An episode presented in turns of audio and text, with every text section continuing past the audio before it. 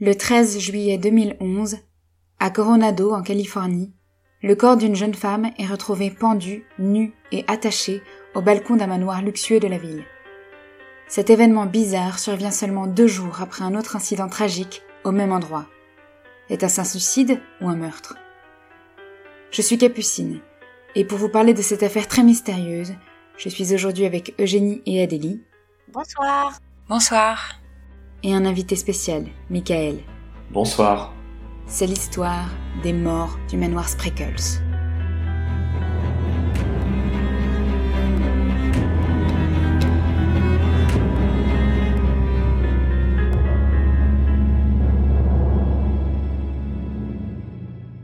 La ville de Coronado, en Californie, est une petite station balnéaire de 24 000 habitants située dans le comté de San Diego.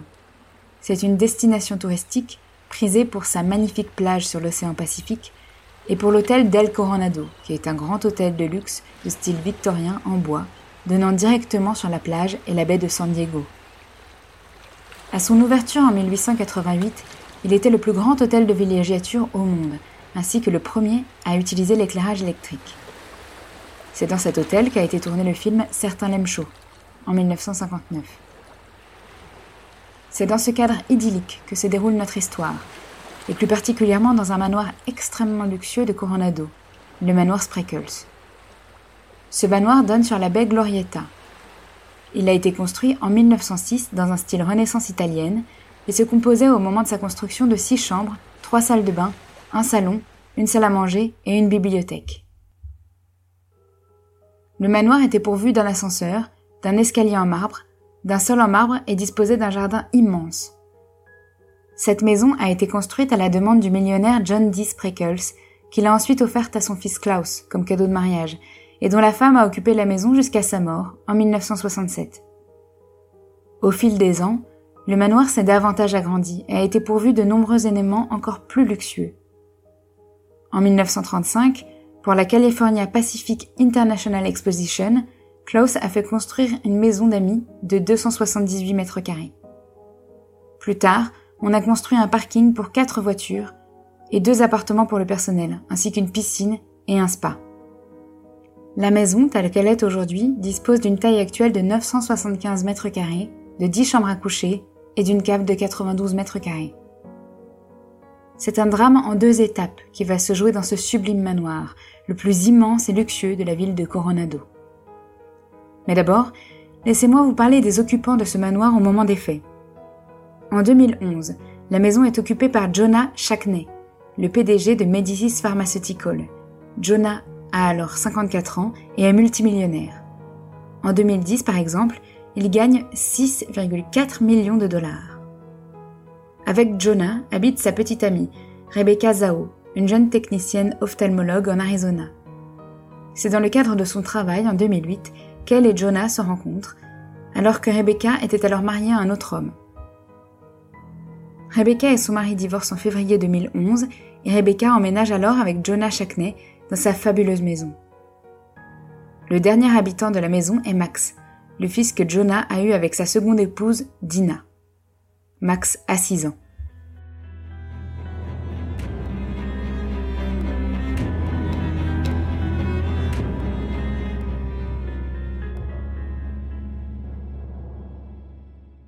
Le 11 juillet 2011, Max est gardé par Rebecca et la sœur de cette dernière, Xena, qui n'a alors que 13 ans. Alors que Rebecca est dans la salle de bain et que Xena est dans la douche, Rebecca entend un grand bruit provenant d'une autre pièce. Selon le témoignage de Rebecca, en entendant ce bruit, elle croit d'abord qu'il s'agit d'un objet qui est tombé, ou bien d'un chien qui aboie. Elle sort de la salle de bain et retrouve avec horreur Max allongé dans le hall, près des escaliers. Il est très grièvement blessé. À côté de lui se trouve un ballon de football, son petit scooter pour enfants et le lustre, tombé au sol à côté de lui. Rebecca suppose que Max est tombé depuis la balustrade de l'étage du manoir. Max est dans un état grave. Plusieurs des os de son visage sont brisés et sa moelle épinière est sévèrement endommagée, ce qui entrave son rythme cardiaque et sa respiration. Immédiatement, Xena appelle le 911 pour demander au secours de venir. Et Rebecca contacte Jonah, son conjoint, est le père de Max. À la fin de l'enregistrement de l'appel de Xena au 911, on peut distinctement entendre Rebecca crier Don't open that door ou N'ouvre pas cette porte. Les théories sur l'origine de la chute du pauvre Max sont nombreuses, et la cause de cette chute depuis l'étage est inconnue. Quand l'ambulance et la police arrivent, trois minutes plus tard, Rebecca témoigne qu'elle a trouvé Max encore conscient, et qu'il a perdu conscience depuis. Elle dit que Max lui a dit Ocean, le nom de son chien, ce qui laisserait penser que le chien de Max est peut-être lié à l'accident. Les médecins trouvent le témoignage de Rebecca surprenant. Ils sont très vite arrivés sur place pour porter secours à Max et ont trouvé l'enfant inconscient. Max ne respirait plus. Ils trouvent suspect que l'enfant ait été conscient et surtout qu'il ait pu dire Ocean vu son état au moment de leur arrivée. Pendant que les médecins tentent de s'occuper de Max, certains entendent Rebecca dire à sa sœur Dina va me tuer. Dina est, je vous le rappelle, la mère de Max et l'ex-compagne de Jonah. D'abord, la première théorie retenue, qui semble la plus crédible, est que Max jouait sur son petit scooter pour enfants en haut de l'escalier. Il aurait perdu l'équilibre à cause d'un ballon de football ou de son chien, et serait tombé dans les escaliers en diagonale, ce qui lui aurait permis de passer par-dessus la balustrade, qui était haute mais compte tenu de l'angle d'inclinaison de celle-ci et de l'élan pris avec le scooter, ce ne serait pas impossible. Dans sa chute, il est tombé sur le lustre, l'a attrapé et l'a fait tomber avec lui. Cette explication ne convainc pas la mère de Max, Dina, qui engage un détective privé pour enquêter sur la mort de son fils. L'expert qu'elle engage, le docteur Robert Bove, conclut que le centre de gravité de Max était bien trop bas pour lui permettre de passer au-dessus de la balustrade avec son scooter. De plus, l'expert indique que le tapis qui recouvrait les couloirs de l'étage avait des poils longs, ne permettant pas au petit scooter pour enfants de Max d'atteindre de grandes vitesses qui auraient pu propulser l'enfant par-dessus la balustrade. Il est également troublant que le petit scooter se soit trouvé au pied des escaliers avec l'enfant. Aussi, Max ne présentait aucune plaie sur les mains, or il en aurait eu s'il avait attrapé le lustre en tombant. L'expert conclut qu'il ne croit pas à la thèse de l'accident sans aucune autre implication humaine.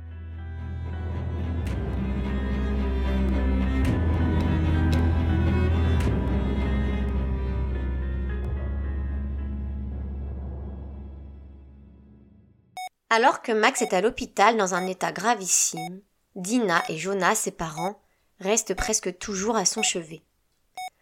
On demande à Rebecca d'aller chercher la sœur jumelle de Dina à l'aéroport. La sœur témoigne qu'elle trouve le comportement de Rebecca un peu bizarre car elle est évasive au sujet de la chute de Max. La sœur jumelle n'insiste pas.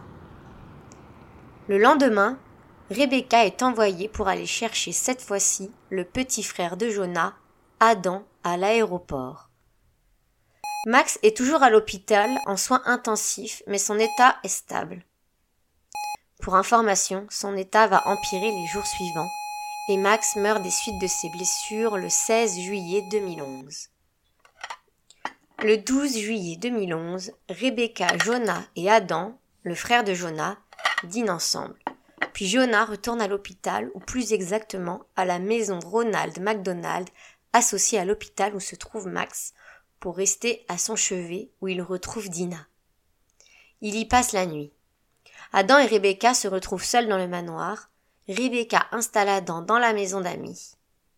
Adam témoigne qu'il prend un somnifère et s'endort aux alentours de 20 heures ce jour-là.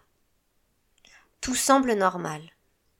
Le lendemain, 13 juillet 2011, à 6h48 du matin, Adam appelle le 911 pour signaler qu'il a trouvé Rebecca pendue à la balustrade d'un balcon du manoir, nue et attachée. Adam est bizarre pendant cet appel. Il respire fort et demande à plusieurs reprises Tu es vivante? à Rebecca. Adam témoigne qu'il s'est réveillé vers 6h30 du matin et qu'il a quitté la maison d'amis pour aller prendre un café au manoir. C'est alors qu'il a découvert Rebecca pendue depuis le second étage de la maison. La scène est affreuse. Adam témoigne que quand il a retrouvé Rebecca, Elle était complètement nue, mais bâillonnée par un t-shirt bleu à manches longues. Le t-shirt a été enroulé trois fois autour du nœud, puis autour du cou de Rebecca, et enfin les manches du t-shirt étaient nouées et fourrées dans la bouche de Rebecca. Ses mains étaient attachées derrière son dos et ses pieds étaient eux aussi attachés. Son corps était alors attaché avec une corde rouge autour de son cou. C'est la même corde utilisée pour attacher ses pieds et ses mains. Le corps de Rebecca pendait depuis le balcon de sa chambre donnant sur le jardin. L'autre extrémité de la corde est attachée au cadre de lit de Rebecca, toujours dans sa chambre. Adam témoigne ensuite qu'il a immédiatement couru dans la cuisine, a saisi un couteau et a tiré une table pour pouvoir monter dessus et couper la corde. Selon lui, il lui a enlevé le t-shirt et a essayé d'appliquer des gestes de premier secours sur Rebecca en lui faisant notamment un massage cardiaque. Dès l'arrivée des secours, Rebecca est déclarée morte, mais la police demande de ne pas toucher à la scène jusqu'à l'arrivée du médecin légiste, le docteur Jonathan Lucas. Celui-ci arrive après 19 heures, soit près de 12 heures après l'appel d'Adam. Le corps nu de Rebecca a donc été laissé dans le jardin pendant toute la journée, ce qui a permis à plusieurs personnes de prendre des photos qui sont toujours visibles sur Internet.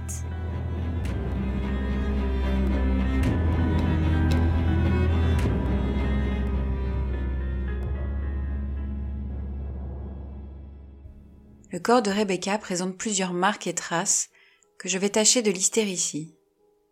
Rebecca présente de petites zones hémorragiques ou de petits points de sang sous la peau, suggérant une hémorragie par capillarité au niveau des paupières, des yeux et de la bouche. Ces traces sont courantes par la mort par suffocation et donc paraissent cohérentes avec une mort par pendaison.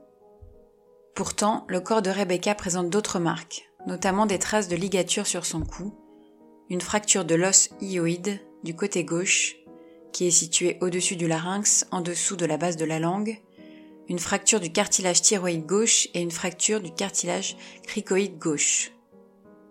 Le fait que toutes les fractures se situent du côté gauche suggère que Rebecca est tombée en biais. L'autopsie révèle que le corps de Rebecca présente aussi de nombreux bleus partout sur le corps, ainsi que des éraflures sur le dos, les bras et les jambes. Ces éraflures seraient explicables si elle est bien tombée en biais, ce qui aurait permis au corps d'être éraflé par les plantes présentes sous le balcon. Rebecca a aussi des bleus sur le haut du crâne, ce que le médecin légiste explique en disant qu'elle s'est sûrement tapé la tête sur le balcon et sur les plantes. Le rapport toxicologique indique qu'elle n'avait pas pris d'alcool ni de drogue au moment de sa mort. La plante de ses pieds est sale, et le balcon dont elle est tombée est aussi très sale. On retrouve deux traces sur le balcon correspondant à la taille des pieds de Rebecca et au fait que ses pieds soient attachés ensemble. Selon la rigidité cadavérique, il est estimé que sa mort est survenue vers 3 heures du matin. Les nœuds réalisés autour des poignets et des chevilles de Rebecca sont le nœud de taquet et le nœud coulant. Ceux-ci ne sont pas uniquement utilisés pour la navigation, mais sont bien connus de tous les marins. Le nœud de taquet est un peu complexe pour quelqu'un qui ne connaît pas bien les nœuds. Aussi, ce choix de système d'attache est un grand sujet d'interrogation pour les enquêteurs et le public. Les deux questions principales au sujet de ces nœuds sont pourquoi Rebecca se serait-elle attachée elle-même? Et ensuite, comment aurait-elle fait? Le shérif répond à la seconde question en disant que le nœud des mains n'était pas très serré et que Rebecca tenait l'extrémité de la corde ayant attaché ses mains dans la paume de sa main, suggérant qu'elle ait fait le nœud seule. Cela dit, ce nœud assez complexe est déjà difficile à faire pour un novice, et il l'est encore plus quand il s'agit d'attacher ses propres mains derrière son dos. C'est pourquoi l'explication du shérif laisse plus d'une personne dubitative. Et ce, malgré les reconstitutions faites par la police, qui a demandé à une femme de la même corpulence que Rebecca de s'attacher elle-même, ce qu'elle a réussi à faire.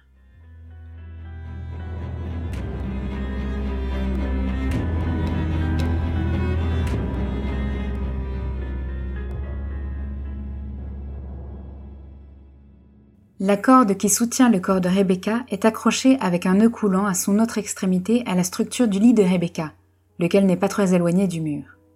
Près du lit, sur le sol, on retrouve un sac poubelle en plastique sur lequel se trouve un tube de peinture noire, un petit pinceau, un gros pinceau avec de la peinture noire, un grand couteau de cuisine et un petit couteau de cuisine. On retrouve aussi la même peinture sur les mains et le torse de Rebecca, ainsi que sur la porte extérieure du balcon. Sur la porte d'entrée de la chambre, il a été écrit en majuscule avec la peinture noire She saved him, can you save her? ou en français Elle l'a sauvé, pouvez-vous la sauver? La police n'a pas cherché qui pouvait avoir écrit ce message, notamment en analysant l'écriture.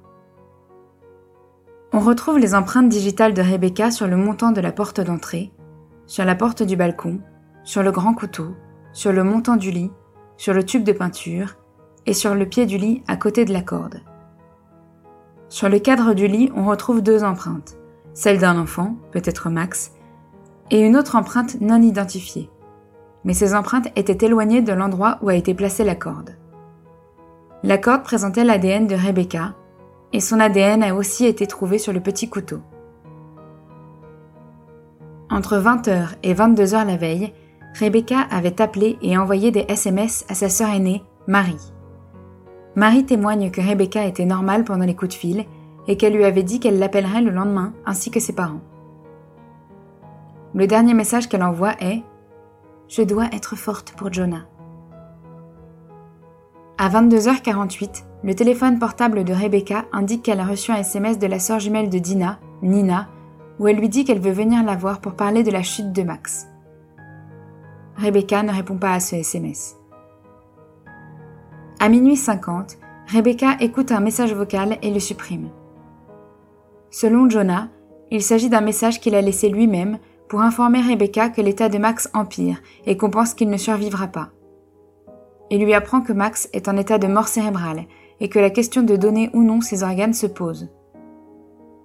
La police n'est pas en mesure de récupérer le message supprimé, aussi le témoignage de Jonah est le seul pouvant témoigner du contenu du message. Un voisin témoigne qu'il a entendu une femme crier aux alentours de 23h30. La police considère que le cri n'a rien à voir avec Rebecca ou avec sa mort, car le voisin n'est pas en mesure de dire d'où venait le cri. De plus, ce soir-là, des adolescents traînaient dans le quartier et auraient pu crier à cette heure-là. Enfin, L'heure du cri est à 23h30, or à minuit 50. Rebecca aurait écouté le message de Jonah et l'aurait supprimé. Un autre voisin témoigne avoir vu une femme de forte corpulence tourner autour de la maison la nuit de la mort de Rebecca.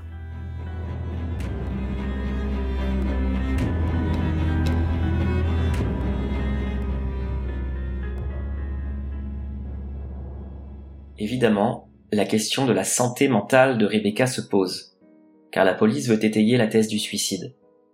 Si Rebecca ne souffre d'aucune maladie mentale, n'a vu aucun psychiatre, n'a jamais mentionné le suicide, et n'a jamais eu d'épisode limite, la police affirme qu'elle était quand même déprimée depuis plusieurs mois.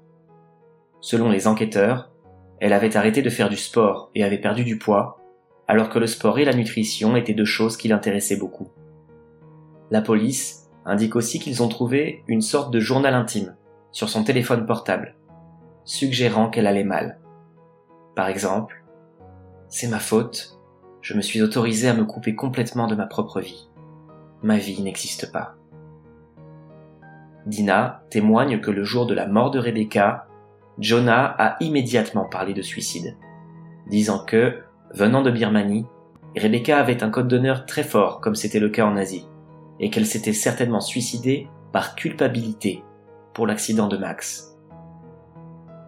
Le 2 septembre 2011, moins de deux mois après la mort de Rebecca, le shérif fait une conférence de presse et indique que l'enquête sur la mort de Rebecca est close. La police conclut au suicide.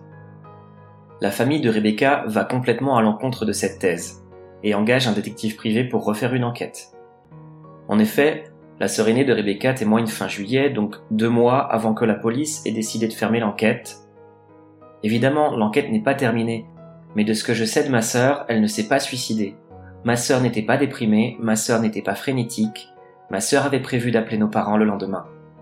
La mère de Rebecca ajoute Nous sommes certains qu'elle ne se serait jamais suicidée. C'est pourquoi, à l'annonce des conclusions du shérif, la famille de Rebecca accuse la police d'avoir tiré des conclusions hâtives et d'avoir clos l'affaire prématurément. Ce à quoi la police répond Nous avons eu entre 7 et 15 enquêteurs, en plus des médecins légistes et de l'équipe scientifique qui ont travaillé exclusivement sur cette affaire pendant 7 semaines. Il n'y avait pas de jugement hâtif, il y avait simplement un grand nombre de ressources consacrées à cette enquête à plein temps. Pendant les 7 à 10 premiers jours de cette enquête, les enquêteurs pensaient que cette affaire était plus susceptible d'être un homicide. Cependant, au fur et à mesure que les preuves ont commencé à arriver, cette croyance a commencé à changer. En fin de compte, les preuves ont convaincu toutes les personnes impliquées dans cette affaire qu'il s'agissait d'un suicide. Trois semaines après la déclaration du shérif, John Ashaknai écrit une lettre à la police, demandant que l'affaire soit rouverte. Il indique n'avoir aucune raison de mettre en doute les conclusions de la police, mais demande un examen plus approfondi des preuves pour pouvoir assurer la famille de Rebecca dans la thèse du suicide. La police refuse.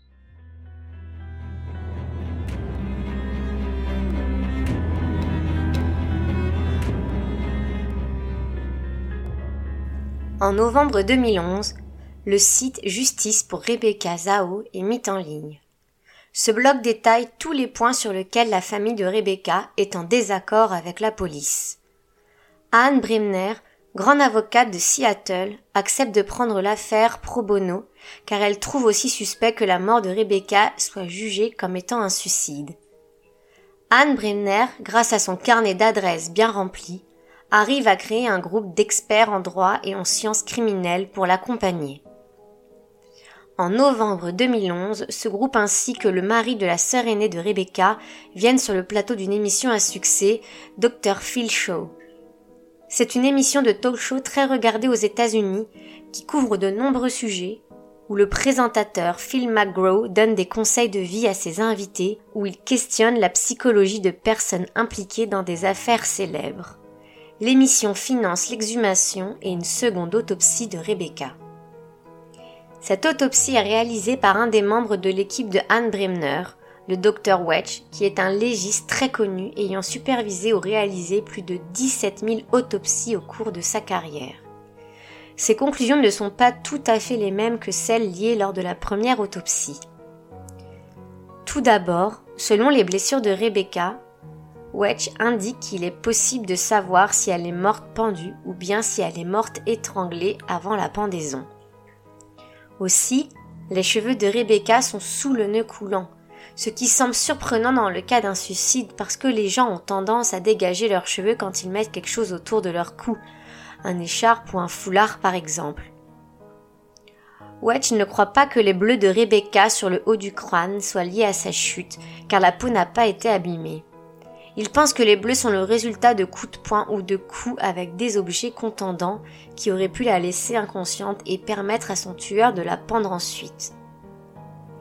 Rebecca avait un peu de sang coulant de son vagin, ce qui a poussé certaines personnes à croire à la thèse d'une agression sexuelle, mais elle avait ses règles. L'équipe d'enquête travaillant avec Anne Bremner déplore le manque de recherche menée par la police sur la scène.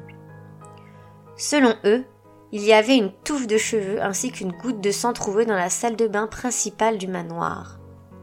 Ni les cheveux ni le sang ont été testés. La police répond à cette accusation que son hypothèse est que Rebecca a pris une douche juste avant sa mort, ce qui expliquerait la goutte de sang de menstruation. Ils n'ont pas testé le sang, car aucun élément dans la chambre ne suggérait que quelqu'un d'autre que Rebecca saignait. La police a retrouvé dans la poubelle de la maison d'amis où dormaient les frères de Jonah, Adam, un ensemble de lingerie pour femmes. La police ne cherche aucune preuve sur la lingerie. La police se justifie à ce sujet en disant qu'ils n'ont pas testé la lingerie dans la mesure où le corps de Rebecca ne présentait pas de preuves suggérant une agression sexuelle. De plus, Rebecca et ses amis ont fait une sorte de fête d'après-midi quelques jours plus tôt où elles ont notamment essayé de la lingerie. Le shérif déclare, après avoir vu l'émission du Dr Phil, que c'est du sensationnalisme de bas étage. Il condamne fermement l'attitude du légiste star, le docteur West, en disant que s'il avait voulu faire correctement ses recherches, il aurait dû convoquer un représentant de la loi pour assister à la seconde autopsie et récupérer les preuves éventuelles.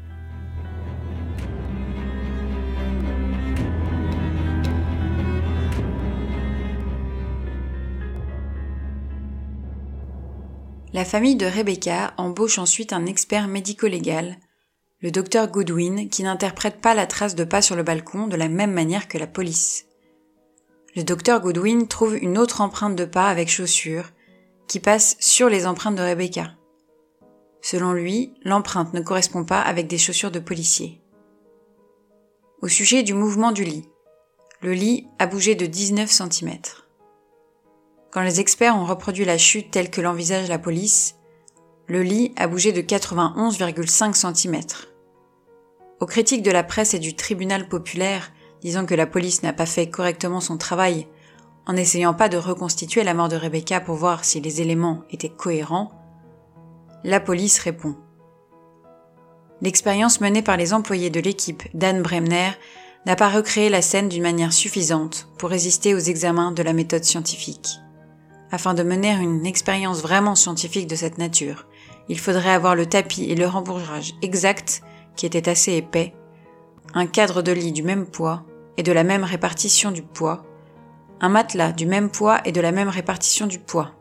Et l'objet simulant Rebecca devrait avoir le même poids, la même répartition du poids et devrait avoir la flexibilité d'un corps humain. De plus, l'objet simulant un corps humain devrait passer par-dessus la balustrade d'une manière similaire à ce que la preuve a montré, se pencher et glisser. À moins que ces éléments ne puissent être dupliqués exactement, ce test n'a aucune valeur scientifique. L'examen sur place du lit a montré qu'il avait comprimé le tapis au point de contact et le lit s'est avéré plutôt lourd. Tout cela pris en considération, aucun des enquêteurs sur place n'a remis en question la distance entre le lit et le mur. Cependant, le docteur Goodwin, embauché dans l'équipe d'Anne Bremner, trouve que les traînées laissées sur le sol sont inexistantes et ne voit pas comment l'explication de la police puisse être cohérente avec un suicide. Le jour de la mort de Rebecca, Adam, le frère de Jonah, est convoqué par la police pour témoigner de ce qui s'est passé. L'entretien est filmé. Il accepte ensuite de passer au détecteur de mensonges mais le résultat n'est pas concluant quand il s'agit des questions concernant l'application d'Adam dans la mort de Rebecca. Plus tard, Anne Bremner demande un second passage pour Adam au détecteur de mensonges, mais l'examen n'est pas effectué. Elle déclare que sur l'ordinateur de la famille, des recherches Internet ont été effectuées avec les mots-clés suivants.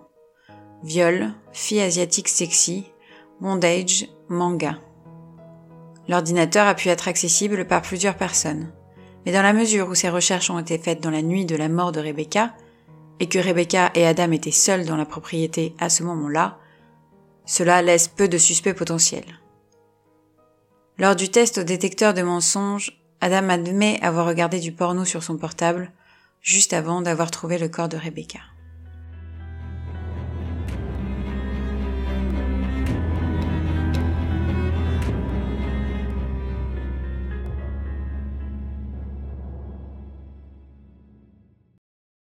En 2013, la famille de Rebecca dépose une plainte au civil pour le meurtre de Rebecca. Elle accuse notamment Dina, la mère de Max, Nina, la sœur jumelle de Dina, et Adam Chakney. En raison du manque de preuves, le procès ne mène à rien. Un an plus tard, en 2014, une seconde action en justice est déposée, avec une théorie pour la nuit de la mort de Rebecca impliquant Dina, Nina et Adam. La famille de Rebecca suppose que dans la nuit, Nina et Dina sont allées au manoir, où elles ont confronté Rebecca à l'extérieur au sujet de la chute de Max. Au cours de la confrontation, le ton est monté, et cela s'est terminé en bagarre. Rebecca a été frappée et assommée. Inquiète que Rebecca puisse témoigner contre elle, Nina et Dina sont allées voir Adam pour lui demander son aide. Nina, Dina et Adam ont alors transporté Rebecca dans le manoir où ils l'ont tuée. Dina et Nina ont ensuite écrit le message sur la porte de Rebecca, pendant qu'Adam nettoyait la scène de crime. Nina, la sœur jumelle de Dina, admet que c'est elle qui a été aperçue tournant autour de la maison la nuit de la mort de Rebecca. Elle dit être venue pour poser à Rebecca des questions au sujet de la chute de Max entre 23h et 23h30. Elle dit avoir toqué à plusieurs reprises et sans réponse, être partie. Nina est éliminée comme suspect grâce à son relevé téléphonique et au manque de preuves sur place. Ce manque de preuves élimine aussi Dina comme suspect potentiel. Jonah n'a jamais été considéré suspect dans la mesure où les caméras de surveillance de la maison McDonald ont filmé sa présence sur place toute la nuit. Adam reste donc le seul suspect du meurtre présumé de Rebecca. Le procès au civil commence donc le 28 février 2018. Pour information, dans un procès au pénal aux États-Unis, les jurés doivent juger si l'accusé est coupable au-delà de tout doute raisonnable, tandis qu'au civil, ils doivent juger si l'accusé est plus probablement qu'improbablement responsable du meurtre. Le procès civil mène rarement à une peine de prison, mais plutôt au versement de dommages et intérêts. Un expert en écriture est interrogé au sujet du message mystérieux peint sur la porte. Celui-ci déclare que selon ses observations, il est plus probable qu'Adam ait écrit le message plutôt que Rebecca. Pour autant, il ne peut pas affirmer qu'Adam soit l'auteur du message. Il déclare aussi n'avoir pas comparé d'autres écritures que celles d'Adam et Rebecca à la porte. Un autre expert dit qu'il est impossible de faire une comparaison fiable entre un texte écrit en majuscule avec un pinceau et de la peinture et un texte écrit normalement sur une feuille avec un stylo. Pourtant, l'emplacement du texte est très haut sur la porte, ce qui n'aurait pas rendu l'écriture facile pour Rebecca, qui n'était pas très grande. Adam aurait eu plus de facilité à écrire le texte lui-même? En ce qui concerne l'explication de texte, la défense d'Adam considère que c'est une phrase adressée à Dieu. Elle l'a sauvé, pourrez-vous la sauver? Étant Rebecca a sauvé Max, pourrez-vous, Dieu, la sauver de son suicide? Car à ce moment-là, Max était toujours en vie.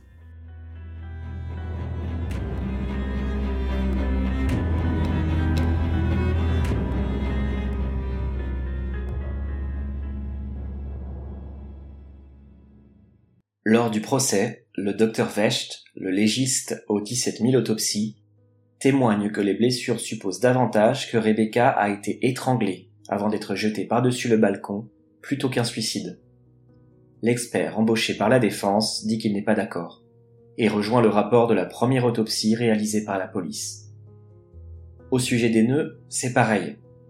Un expert témoigne que les nœuds sont trop complexes pour un novice, disant qu'il pense que quelqu'un a dû attacher Rebecca. L'autre expert dit que les nœuds sont cohérents avec un suicide. Les experts expliquent que ni les empreintes ni l'ADN d'Adam n'ont été trouvés sur la scène de crime. Les empreintes de Rebecca sont retrouvées à de nombreux endroits, comme on l'a vu plus tôt, y compris sur le grand couteau de cuisine.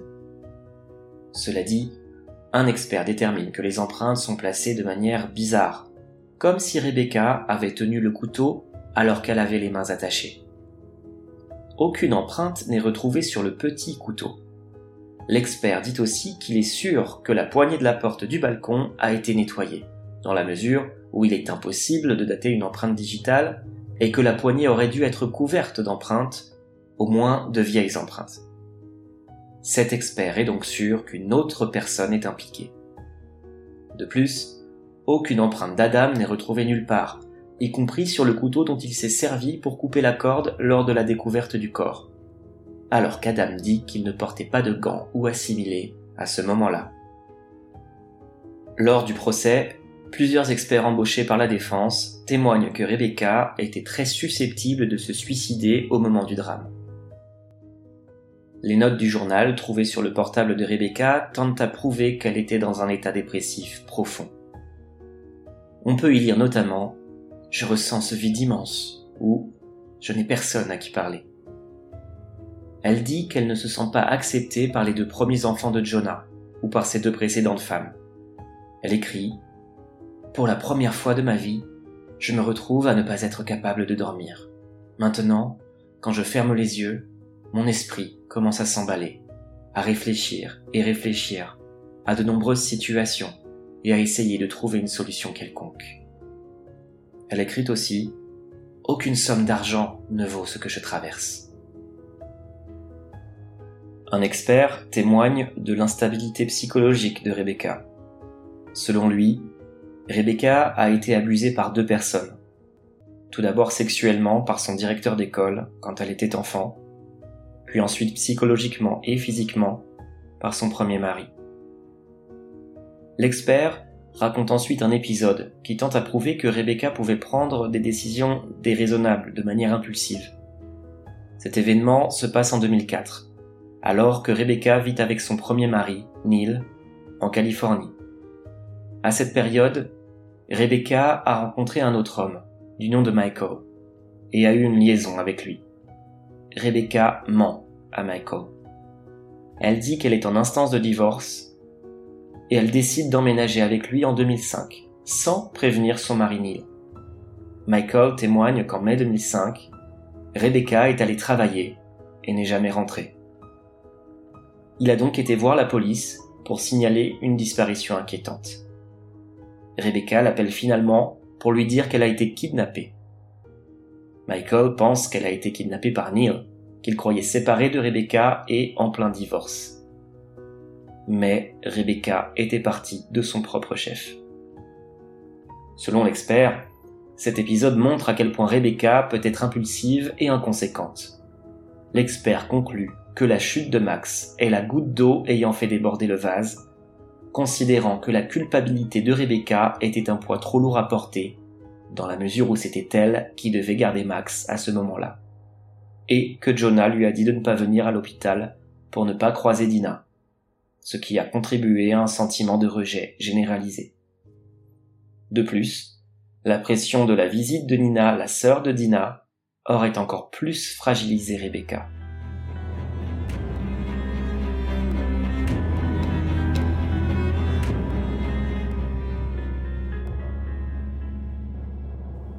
Lors du procès, Jonah témoigne qu'avant la mort de Rebecca, il a payé des avocats de l'immigration pour faire venir deux des frères de Rebecca aux États-Unis et que quand elle a décidé de démissionner, il a aidé ses parents financièrement. Jonah fait ensuite une déclaration allant dans le sens de la thèse du suicide. Il indique que Rebecca avait réorganisé tout le garage du manoir et savait donc où elle pouvait trouver la corde. Il dit ensuite qu'elle faisait de la voile sur son temps libre et aurait de fait été largement capable de nouer de tels nœuds. Lors du procès, la famille de Rebecca témoigne qu'elle ne se serait jamais suicidée et qu'elle n'avait aucun problème de dépression ou juste de déprime passagère. L'avocat d'Adam, une star du barreau engagée par Jonah, interroge la mère de Rebecca pour savoir à quel point elle connaissait bien sa fille la mère de Rebecca se voit obligée de reconnaître qu'elle ne connaissait peu le mode de vie de sa fille et qu'elle n'était pas du tout au courant des différentes liaisons de Rebecca. Elle reconnaît ne pas savoir où habitait sa fille, ni les villes, ni les États, et ne pas savoir quel emploi occupait sa fille. Elle reconnaît qu'elle, que son mari et que ses deux enfants vivaient grâce à l'argent versé par Rebecca et sa sœur aînée Marie. Un témoignage de Dina est diffusé lors du procès, il s'agit d'une vidéo datant de la période où Max était toujours en soins intensifs à l'hôpital. Dina dit qu'elle pense que Rebecca a sauvé la vie de son fils en lui faisant un massage cardiaque avant l'arrivée de l'ambulance. Xena, la jeune sœur de Rebecca, revient sur la chute de Max. Elle dit qu'elle a entendu Rebecca crier d'appeler le 911 et décrit la scène comme l'avait fait Rebecca auparavant. Si la mère de Rebecca témoigne de la forte foi chrétienne de Rebecca qui l'aurait empêchée de se suicider, le suicide étant un grave péché dans la religion chrétienne, Jonah indique que Rebecca lui avait dit avoir pris ses distances avec la religion. Selon lui, Rebecca n'est allée à l'église qu'une ou deux fois pendant leur relation. Vient ensuite le témoignage d'Adam. Adam parle de sa relation avec Rebecca qu'il qualifie de cordiale et amicale. Il ne change pas sa déclaration sur la veille ni sur l'heure du coucher. Il dit qu'il s'est réveillé vers 6h30, s'est masturbé, a pris une douche et s'est ensuite dirigé vers le manoir. Il a ensuite vu le corps de Rebecca et a appelé immédiatement le 911. Pendant son coup de fil, il est allé dans la cuisine et a attrapé un couteau. Il a ensuite pris une table et est monté dessus pour couper la corde. Il a ensuite fait un massage cardiaque à Rebecca jusqu'à l'arrivée des secours. Quand les secours sont arrivés, il a ensuite été emmené au commissariat pour interrogatoire. Une fois au commissariat, il a répondu aux questions des enquêteurs pendant une heure et demie, a été examiné physiquement, a donné ses empreintes et a donné ses chaussures à la police.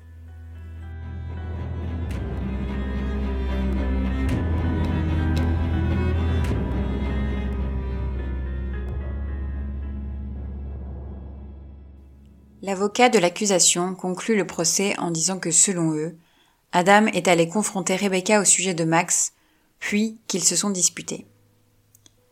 Il l'a frappée à la tête, elle est tombée inconsciente, puis il l'a violée avec la poignée du petit couteau de cuisine sur laquelle on a retrouvé un peu de sang. Il a ensuite étranglé Rebecca et l'a pendue. L'avocat de la défense, quant à lui, dit qu'aucune preuve ne place Adam sur la scène et qu'aucun témoin n'a pu dire qu'Adam aurait pu le faire. En outre, il n'a aucun historique de violence. Le verdict d'un procès au civil n'a pas besoin d'être à l'unanimité mais à la majorité, à neuf voix contre trois. C'est donc à neuf voix contre trois qu'Adam est reconnu coupable du meurtre de Rebecca. Il est condamné à verser 5 millions de dollars à la famille de Rebecca en plus de 167 000 dollars en pertes dans la mesure où Rebecca subvenait aux besoins de ses parents. En avril 2018, peu de temps après le verdict, la police accepte de rouvrir l'enquête sur la mort de Rebecca, décision qu'accueille positivement la famille de Rebecca et Adam. En décembre 2018, la police informe que durant les huit derniers mois, cinq enquêteurs criminels qui n'avaient jamais travaillé sur l'affaire ont passé en revue toutes les preuves et conclut qu'il ne s'agissait pas d'un homicide, mais d'un suicide. En début d'année 2019, le verdict contre Adam en procès civil est annulé. La famille de Rebecca ne peut pas attaquer de nouveau Adam. Celui-ci annonce qu'il pense que sa compagnie d'assurance a réglé directement le problème avec l'avocat de la famille de Rebecca. Il dit que sa compagnie d'assurance croyait en son innocence mais en avait assez de payer pour ses frais juridiques et a donc proposé une somme dérisoire, en l'occurrence 600 000 dollars à la famille de Rebecca. Mais cet arrangement ne convient pas à Adam qui regrette de ne pas avoir eu l'occasion de prouver son innocence lors d'un procès en appel. L'avocat de la famille de Rebecca a quant à lui déclaré que la famille ne s'arrêterait pas tant qu'Adam ne serait pas derrière les barreaux pour le meurtre de Rebecca.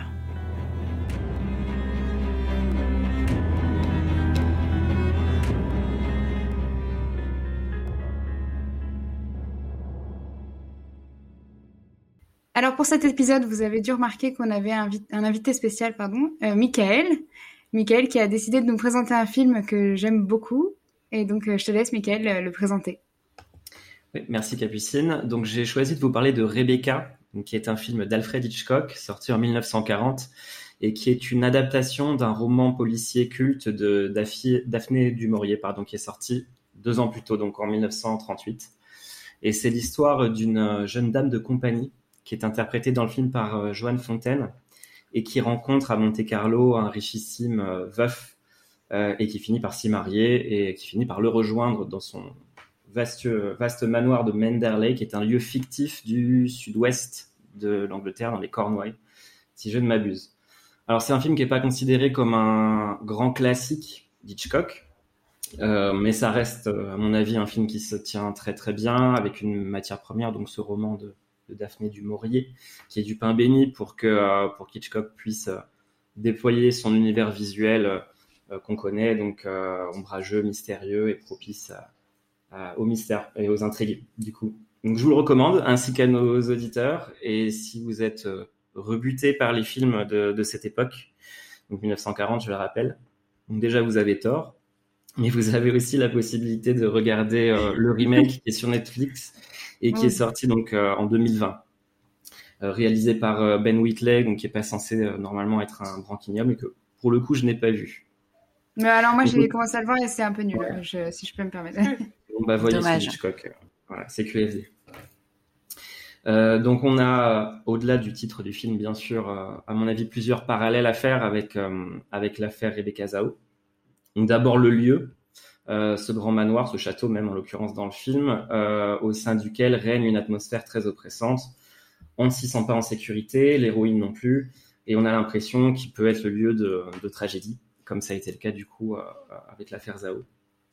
Et dans ce lieu, par ailleurs, une, nouvelle arrivante qui débarque, en plus d'un autre monde, d'une autre classe sociale, avec d'autres codes, euh, peut avoir l'air d'une proie en, puissance pour, qui serait mal intentionné, comme peut-être euh, Rebecca au sein du manoir Spreckles, mais on aura l'occasion d'en parler ensemble.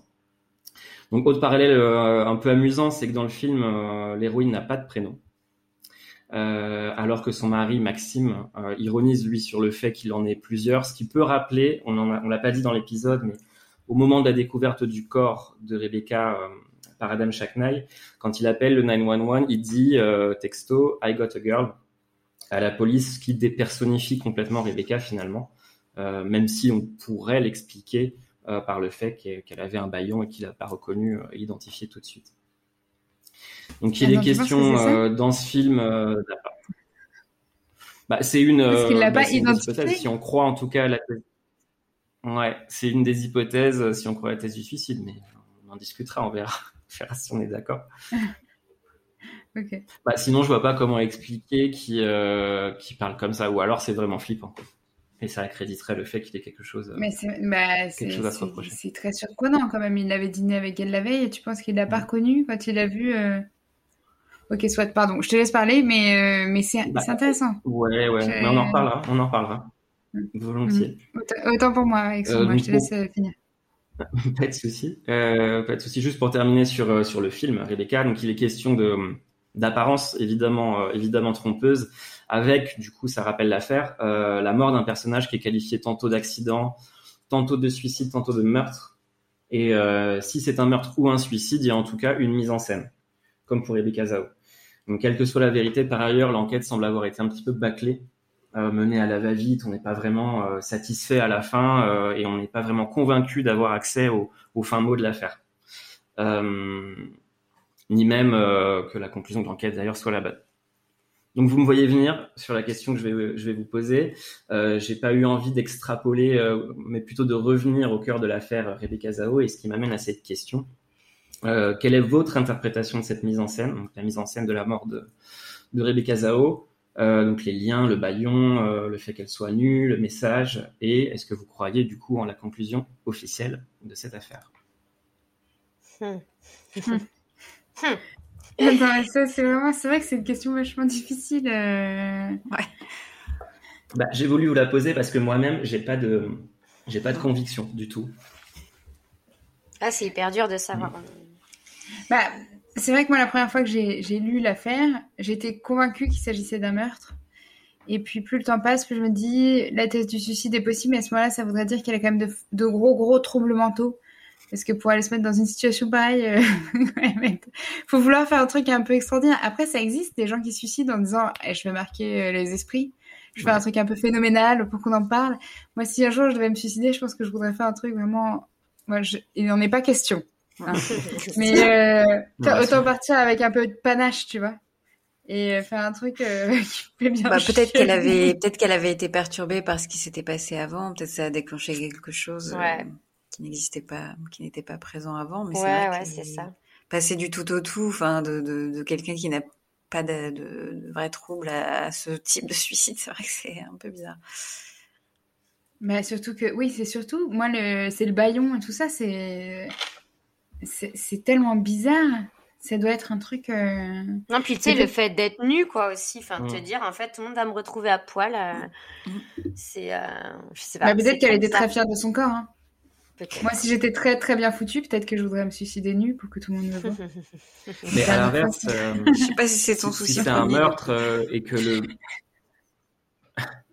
si c'est un meurtre et qu'on a voulu le déguiser en suicide, est-ce qu'on a vraiment intérêt à, pareil, à, y aller à fond sur la mise en scène, au risque d'éveiller des soupçons, quoi mm. Bah oui, parce que en l'occurrence, si c'est un meurtre qu'on veut déguiser en suicide eh ben, pourquoi mettre un message Pourquoi mm. l'attacher? Enfin, C'est Google. Il y aurait mieux fait de, ouais, ouais, de, bah, de l'étrangler et de la pendre après. Mm, c'est ce que j'aurais fait. Je suis ravie de le savoir. à tous les amis euh, de Michael, si toutefois ça arrive un jour, eh ben, vous saurez ce qui se passe. Non, mais il y a, hum, on n'en sait pas beaucoup, je crois, sur le, enfin moi que j'ai laissé passer quelque chose, mais sur le la soirée qu'elle a passée avec euh, avec Adam. Donc elle est allée le chercher à l'aéroport, ils ont euh, ils ont dîné, mais à mon avis, enfin la, situation devait être de toute façon assez gênante. Et je pense que dans la nature de leur euh, de leur dialogue à ce moment-là, à mon avis, peut-être que c'est là que se sont nouées pas mal de choses, plus l'histoire du message. Mais il y avait Jonah pour le dîner. Ils ont dîné tous les trois. Oui, c'est vrai qu'il y avait Jonah aussi, ouais. et le message. Mais après, peut-être qu'ils sont rentrés et qu'ils ont un peu, ils ont un peu déconné le soir. C'est possible, ça, on sait pas. Mm. Mm. Ouais, moi je pense qu'elle était juste complètement torturée de, tous les événements récents qui venaient, qui venaient de se passer. Mais on n'a pas trop en fait son profil psychologique, non? Enfin, on sait un peu son passé, on sait qu'elle était apparemment fragile, qu'elle était un peu en déprime, mais euh, finalement on ne sait pas trop si ça se trouve elle avait un, faisait un peu de schizophrénie ou des choses comme ça, hein. non? Bah c'est vrai que l'épisode avec son ex là où elle a complètement menti, c'était ça laisse quand même, hein. ouais, supposer qu'elle a quand même des, des, problèmes parce que sa personne ne fait ça euh, en étant normale. Et toi, moi, je pense qu'il y a une certaine... moi, je pense qu'il y a une certaine névrose derrière ça, en tout cas. Ah oui Ouais, ouais, c'est vrai, c'est vrai. Après, c'est toujours difficile d'évaluer. Euh, est-ce que les gens, même si tu as des névroses, même si tu enfin, tu il y a quand même beaucoup de gens, euh, grande majorité des gens ont des névroses, mais de là à, franchir ce pas. Euh, mais encore une fois, moi, je, c'est pour le coup possible que les événements d'avant, enfin, ça peut vraiment te faire briller. Un truc pareil. Euh, euh, et puis le stress, cet environnement, tu disais, Michael, dans cette maison, enfin il y a tout le huis clos qui est fait pour euh, peut-être faire monter une petite euh, une peur, quelque chose, une angoisse. Et puis alors là, ça, ça monte. Peut-être qu'en effet, la veille, il s'est passé des choses aussi, euh, voilà, qui ont fait que tout, tout a monté. Et... Mais bon, il y a, y a, des trucs hyper perturbants. Moi, moi non plus, j'arrive pas à me faire une idée. C'est hyper difficile. C'est assez insatisfaisant comme mm. finalement c'est vrai que c'est un mot qui résume bien euh, l'affaire, je trouve. Frustrant, ah ouais. T'as le, don, Capucine, pour nous trouver des affaires. Euh... Hyper énervante, ouais. Insatisfaisante. Oui, c'est vrai. Et puis c'est la deuxième de suite. Alors la prochaine euh, que je, je fais, euh, donc dans trois épisodes, elle est, elle est beaucoup plus satisfaisante. Ouais, il n'y a pas d'équivoque, ouais. ouais. Mais euh, celle d'après que j'ai choisie, euh, non plus. Donc voilà, je sais pas pourquoi j'ai choisi ça, j'en suis désolée parce que c'est vrai qu'à chaque fois je me dis waouh et tout, c'est très clairement un meurtre. Et je le fais et, mais, et je. À chaque fois, hein, tu nous fais le coup. je suis désolée. Et ben, je dois aussi avoir un trouble mental. non, c'est parce que tu as vachement d'imagination et tout. Puis en fait, quand, quand on lit bien l'histoire, que tu as bien enquêté et tout ça, et ben là, on se dit, bon, bah, ok. Ouais, bah en fait, ça sert à rien de faire un épisode dessus. non, franchement, c'était hyper intéressant. Euh, moi, l'affaire m'a captivé du début à la fin. Et j'ai presque envie de, j'avais presque envie de, croire à des nouvelles preuves qui allaient être trouvées, mais c'est vrai qu'on reste un peu sur notre fin, quoi, avec cette enquête, quoi. Moi, j'avoue, euh, à part le suicide, euh, j'ai pas d'autre explication. C'est vrai qu'avec Adam, on sait pas trop ce qui s'est passé la veille, mais à part ça, je veux dire. on a envie de, on a envie de croire hein, aussi à peut-être un, par moment un meurtre parce que tous les ingrédients du, bah bah, du, du, du, grand film ou de la, du grand drame, enfin je veux dire, on a l'impression d'être ouais, dans un film quoi. Ouais, c'est très hollywoodien. Et... Ouais, voilà. Très le clan, euh, le clan de la famille là, ils, ils ont un peu des profils de méchants, un peu, peu caricaturaux. euh, euh, ouais, c'est vrai. La le, police, le patron de la pharmacie, euh, de, des entreprises pharmaceutiques déjà, bon. Dina et Nina, les jumelles. Ouais, ah les, jumelles machiavéliques. Ouais, Moi, je pense qui ont quasiment le même nom, c'est vrai. Ouais, c'est clair. je pense qu'elle a été, elle a été sous pression en vrai. À mon avis, elle a dû, euh, avec l'arrivée de la sœur et tout, elle devait être trop mal euh, de ce qui s'était passé en fait. Hein. Ça se trouve, elle était déjà pas très bien et là, elle s'est dit, je vais jamais m'en remettre et puis euh, je vais être reniée de la famille. Ça, ça se trouve, elle a juste pété un câble et puis voilà. Hein. Et si ça se trouve, elle avait une responsabilité dans, le, dans la mort de Max, euh, une euh, responsabilité peut-être qu'elle n'avait pas donné. Moi, pourtant, enfin moi, pour moi, la, mort de Max, c'est clairement euh, un accident. Mais peut-être que elle s'est fâchée contre lui avant, ça, on ne sait pas. Et peut-être que ça, cette mm. culpabilité, tu vois, Peut-être qu'il était ah très en colère, c'est pour ça qu'il a foncé avec son mini scooter. Déjà, n'achetez pas de mini scooter à vos enfants. Euh, oui, mais l'expert, il a dit qu'avec euh, les poils euh, du tapis, machin. Mais moi, je suis d'accord avec ça. Enfin, ouais, tu as pas le mini scooter qui va à 50 km/h. Enfin, c'est trop bizarre. Mais bah, du coup, tu crois. Non, c'est un mini scooter, je crois, non? Non, je pense que c'est un trottinette? C'est pas un, truc où le gamin il pousse juste avec ses pieds, non? Je sais pas. Bah non, il avait quel âge? Non, il, avait 10 ans. il avait 10 ans. Moi, je pensais, moi, j'ai cru comprendre que c'était une sorte de. Un ouais, vrai mini scooter électrique. Ouais, des, petits coups, tu sais, tu les vois dans leur jardin, dans leur mini Ferrari. enfin, tu n'utilises pas ça à l'étage. À l'étage, quoi, sur une moquette, sur un tapis. Bah, elle le surveillait pas. euh, Peut-être qu'elle a dit, bah, t'as qu'à faire bah- ton mini-scooter si tu nous fais chier. Enfin, tu vois, Ouais. Ouais, ça doit être ça. c'est ça, c'est les petits trucs t'as électriques. fait pipi à côté des toilettes. euh, Laisse-moi tranquille pendant que je nettoie. T'as qu'à faire ton mini-scooter. Tu vois Et puis il a fait et il est mort. Et elle s'est dit, oh mon dieu, mais c'est de ma faute. On sait pas. Ouais. C'est trop bizarre de penser à ça. J'en suis désolée. Euh, Bah non, peut-être non. Bah non, mais c'est des théories, hein. côté des On est, là, toilettes. on est là pour euh, dialoguer et débattre, justement. Enfin bon, moi, moi, vous connaissez mon avis. Hein. Pour moi, quand il y a un doute, il n'y a pas de doute. Hein. c'est c'est un Oui, mais en général, quand on dit quand il y a un doute, il n'y a pas de doute et que c'est un meurtre. Tu vois, c'est plutôt. euh, Bah, il y a un doute, il n'y a pas de doute, c'est un suicide. C'est ce que je bah, non, il y a un doute que ce soit un meurtre. Et donc, il n'y a pas de doute. Donc, c'est un meurtre. Bah non, il y a un doute plutôt que ce soit un suicide, non? Le moindre doute, tu penses pas? Ouais, comme quoi il y a un doute. Ouais, voilà. C'est pas clair cette histoire. En tout cas, Bon, moi, bah. je suis sûre que c'est un suicide. Ah ouais, toi, t'es sûr Et toi, alors bah ouais. Oh, c'est trop dur. Bah, moi, je... Enfin, de toute façon, moi, je, je T'as qu'à faire un plutôt... pourcentage. Euh, ok, ah, c'est peut-être mieux. Euh, euh, 70% suicide, 30% meurtre. Il n'y a pas assez de, il y a pas assez d'éléments pour être sûr Ouais. du meurtre, mais le suicide euh, me, me satisfait pas totalement non plus. Bon, c'est nul hein, comme réponse, mais Non, non, non. Non, mais le, pourcentage, c'est bien. Ouais. Ouais, c'est bien le pourcentage. Bah, moi, je dirais 60-40 à 60 pour le suicide aussi, ouais. Ah ouais. Toi, Plus non, ça va. suicide? Plus je penche pour le meurtre quand même. Non, moi, je dirais Ah bon? quand même... Toi, c'est euh, l'inverse de moi. Ouais, Attends, ouais, mais j'ai euh, j'ai voyagé. Je- J'ai voyagé dans les. La seule constante, c'est que j'en sais rien, quoi. Mais, euh, mais ouais, je crois, je crois quand même plus au suicide, mais c'est tellement bizarre. Ouais, moi, je dis 80% le suicide. Après, euh, va savoir s'ils n'ont pas embauché euh, les, na- les sœurs avec le mari, ils ont pas euh, la mère euh, de Max, elle a pas embauché un mec pour le tuer. euh, ça, ça, ça me semble, ça devient complexe. Hein.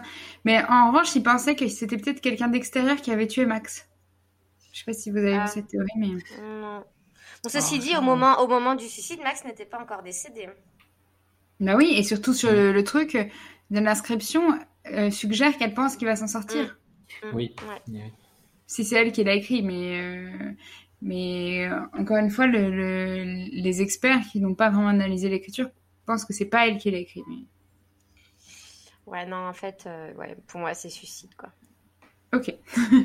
Mais Voilà. au moment où elle l'écrit, si c'est elle qui l'a écrit, elle a déjà reçu euh, des nouvelles comme quoi son état s'était empiré, non? Bah ouais, ouais.